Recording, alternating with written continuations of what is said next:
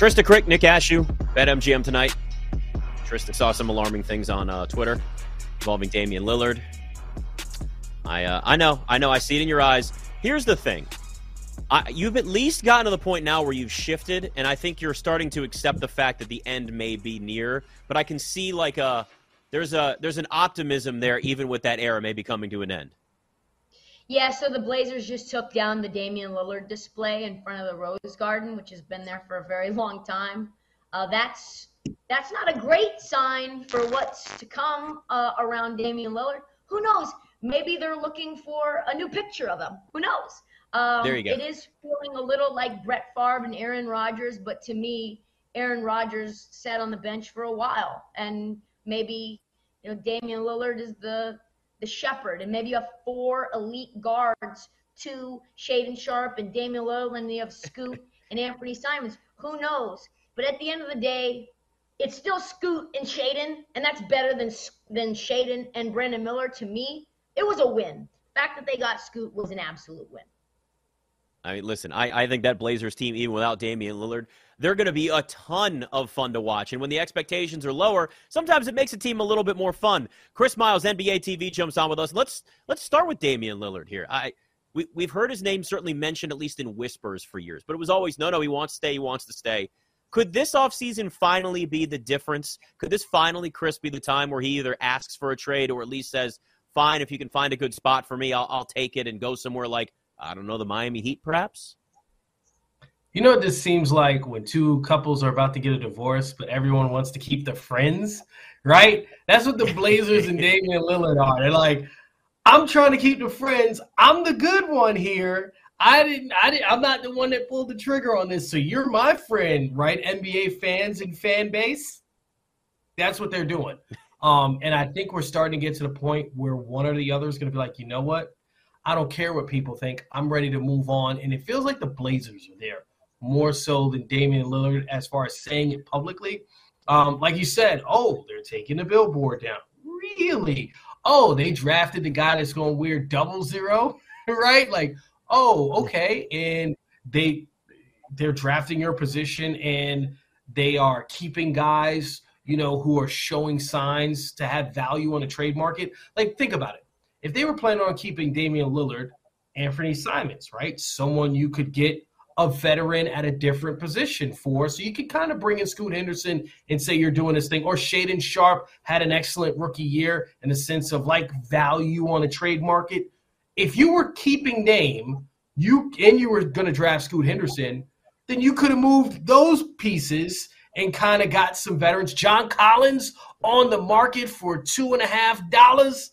Like he went for a second rounder and Rudy Gay even I was like, wait, Rudy Gay has another year on his contract? Like Rudy Gay is my age. What's going on here? You know what I mean? So it's like all of these things that if you're Dame, you're like, what is we're not going to get drafting these young guys, we're developing. Come on. Everyone knows it. We can all see it. And there are teams that would love to have Damian Lillard. And you know what? The NBA would love to have Damian Lillard on the East Coast. I'll tell you that much. Yeah, you're right. And the thing that I thought was interesting, Chris, is that Dame came out through Chris Haynes, which we know they're very close. They've been close for a long time now.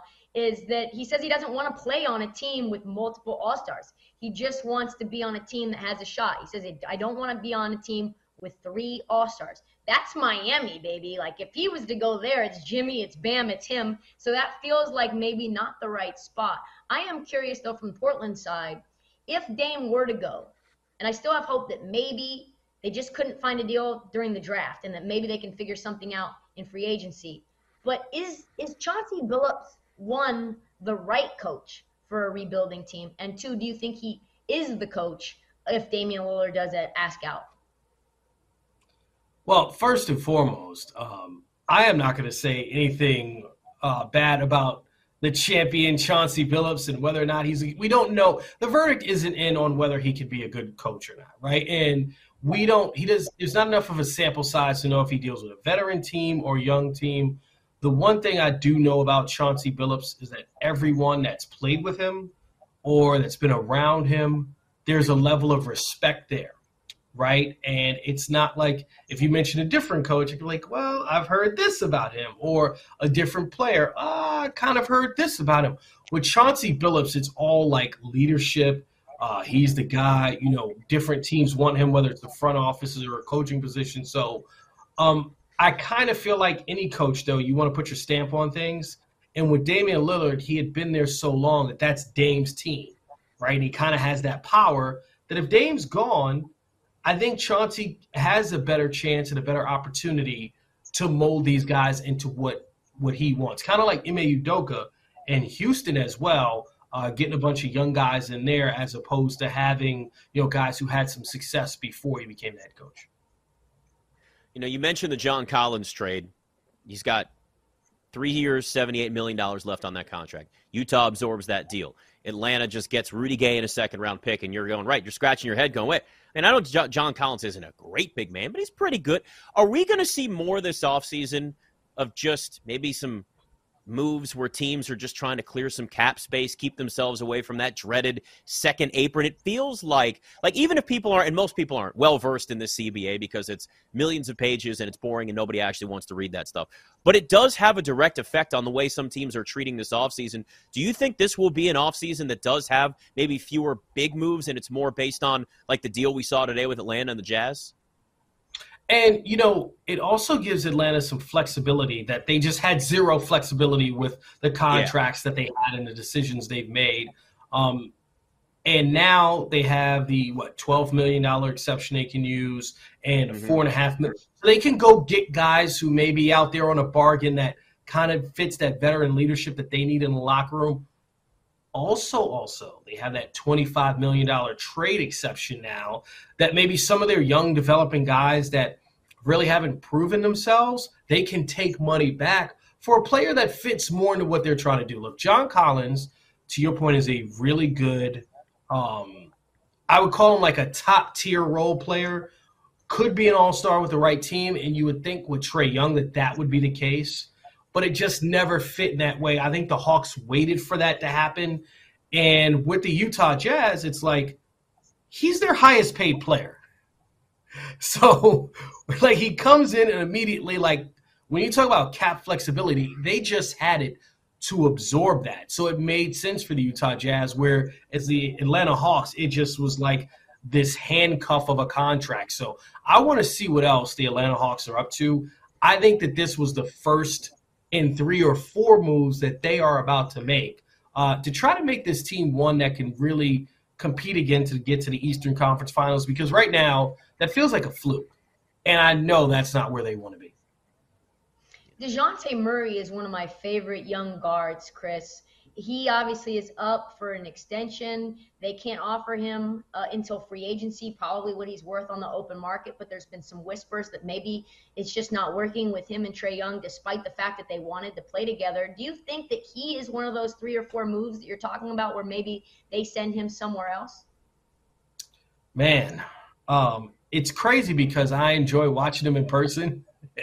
so I would like absolutely hate for that to happen.